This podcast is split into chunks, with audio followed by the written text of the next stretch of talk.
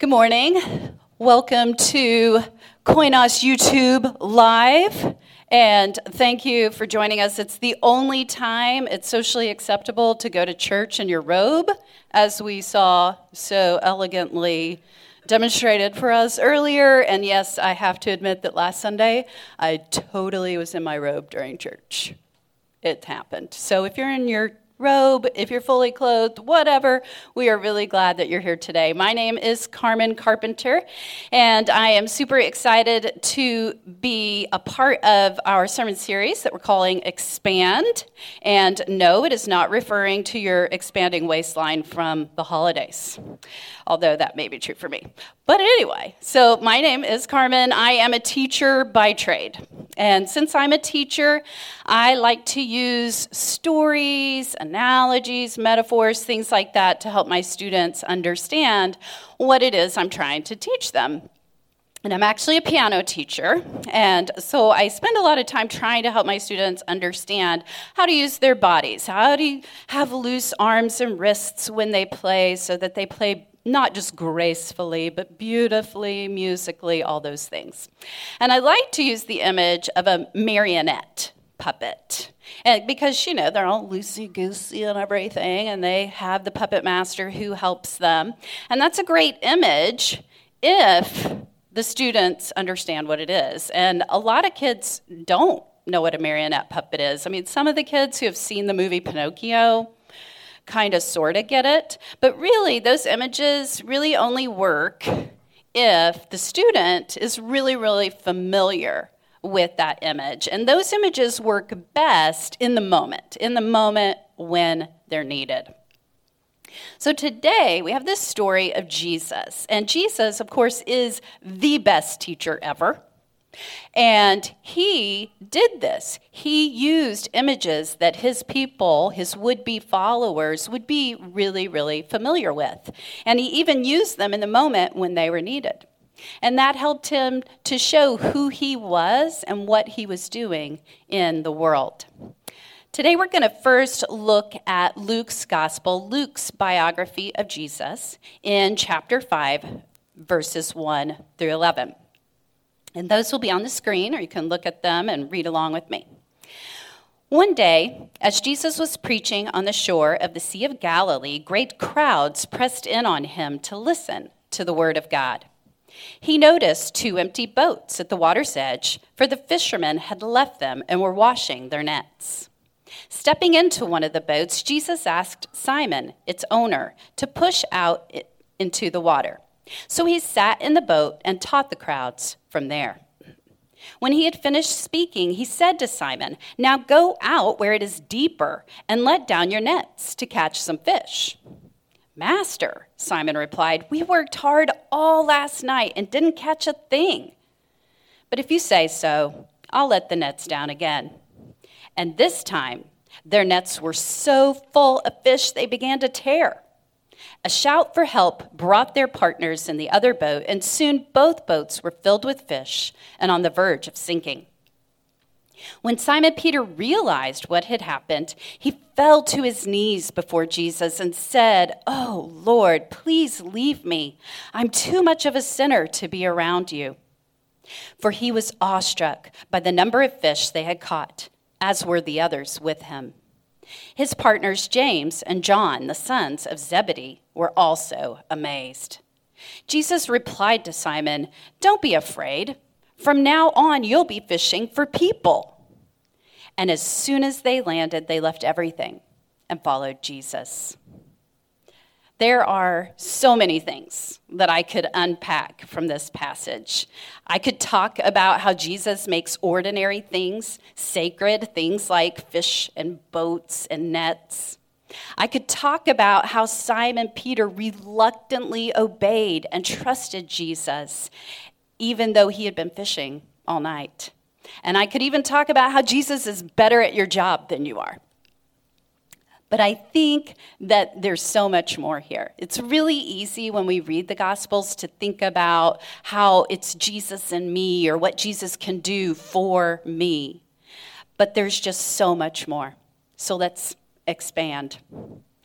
In this passage, we have Jesus preaching to the crowds.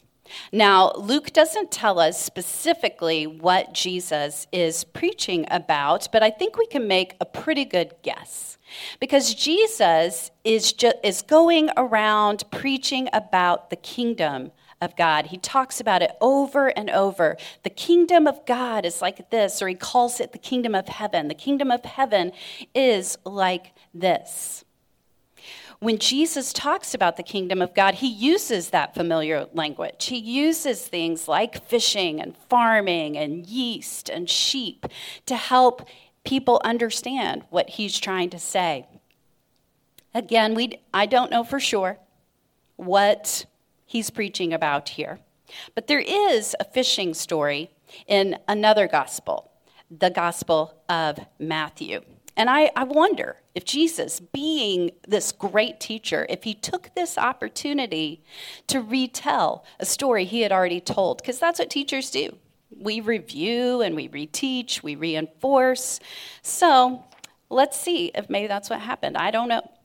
The fishing story I'm talking about is in Matthew 13, verses 47 through 50. And it goes like this. Again, the kingdom of heaven is like a fishing net that was thrown into the water and caught fish of every kind. When the net was full, they dragged it up onto the shore, sat down, and sorted the good fish into crates, but threw the bad ones away. That is the way it will be at the end of the world. The angels will come and separate the wicked people from the righteous, throwing the wicked into the fiery furnace where there will be weeping and gnashing of teeth. Do you understand all these things? Yes, they said, we do. So I wonder if Jesus, here he is in this boat, if he decided this was a teachable moment where he could tell this fishing story. I mean, he's in a boat, there's fishermen, they have their nets. He could make it an object lesson and really make the story come to life. So he tells Peter to take the boat out to deeper water and to drop his nets again. And so Simon Peter, I'm sure, was thinking in his mind, he thought, you know, I'm a good fisherman. I've been fishing all night. And Jesus, the carpenter, is going to tell me to drop my nets. But he did it. He said, Master, if you say so, I'll do it.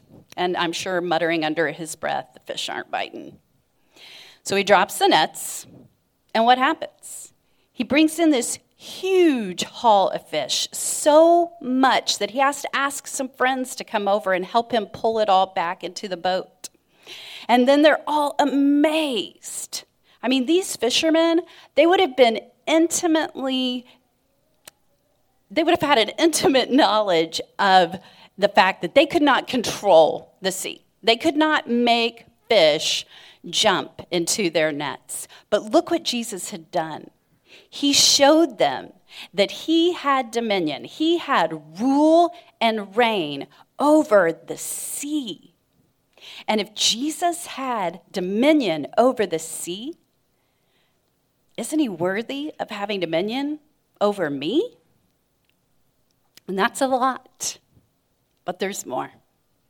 These guys fishing with Jesus would have been hanging out with him. They would have seen him preaching and teaching, casting out demons, healing people. In fact, in the chapter Luke 4, the one just before our story here, Jesus had just healed Simon Peter's mother-in-law.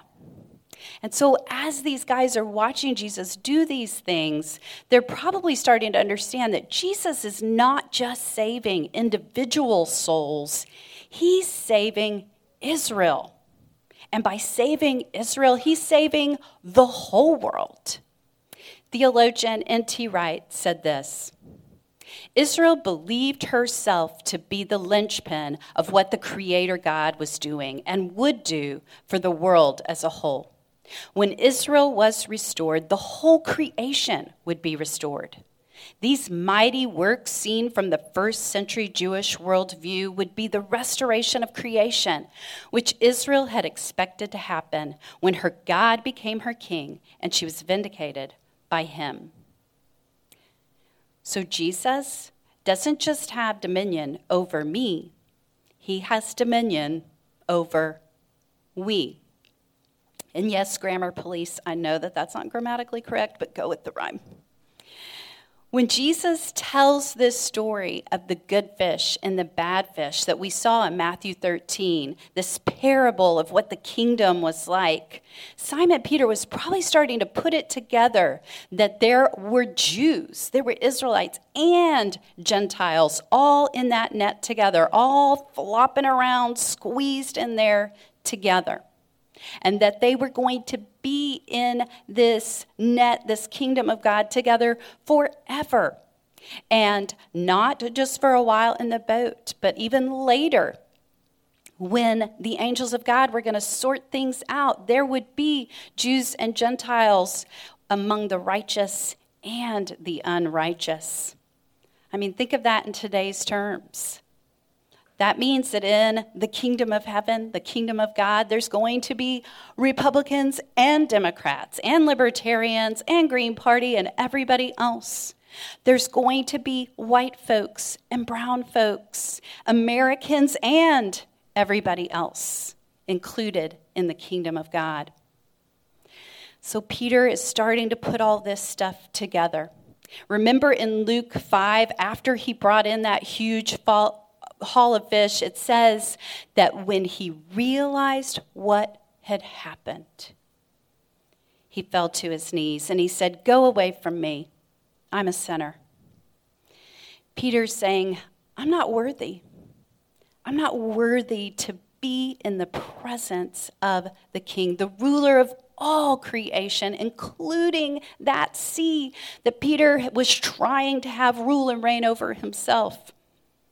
And at the same time, he's expressing even more than Jesus has dominion over me. He's expressing we. Jesus, have dominion over we. As a Jew, Peter had grown up knowing that his people had gone in and out of exile, had been under foreign occupation over and over and over again. And he would have known that that was a result of their sin. And their sin was idolatry, replacing Yahweh, their rightful King of Kings. And only by leaving that behind could they be released from their captivity. Jesus' response in that moment is so beautiful. Don't be afraid. Don't be afraid that you, Peter, are one of those bad fish.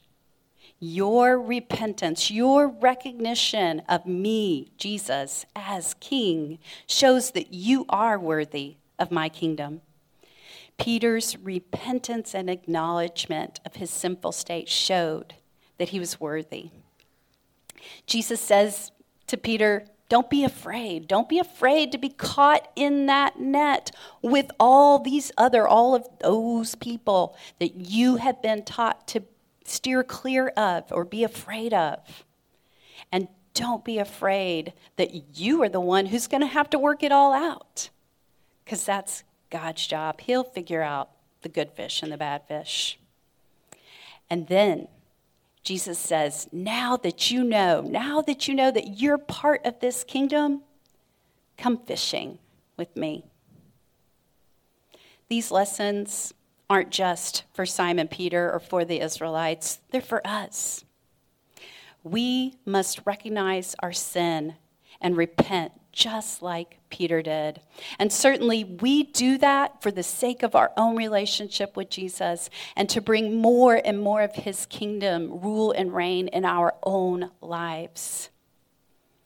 And then when more and more and more of us do that, then we will see more and more of the kingdom of God on earth. But we also need repentance for we, the sins that we, the people, are guilty of. Sins like racism, misogyny, playing fast and loose with God's creation.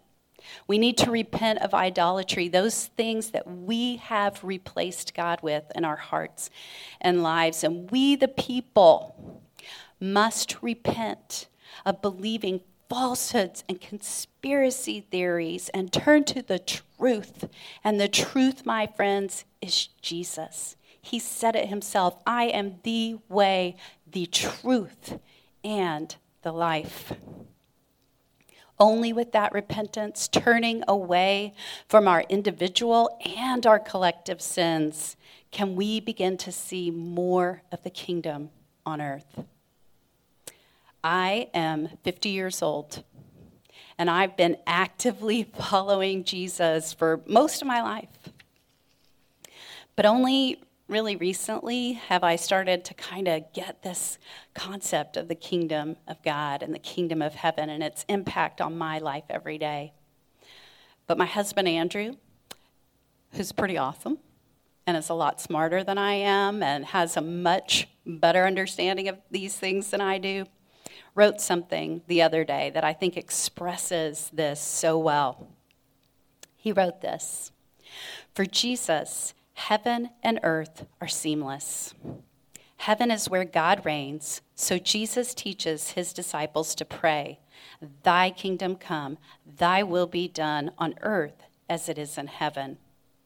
When we incorporate this prayer into our lives, we ask God to remove the seam for us so we can participate more fully in his kingdom.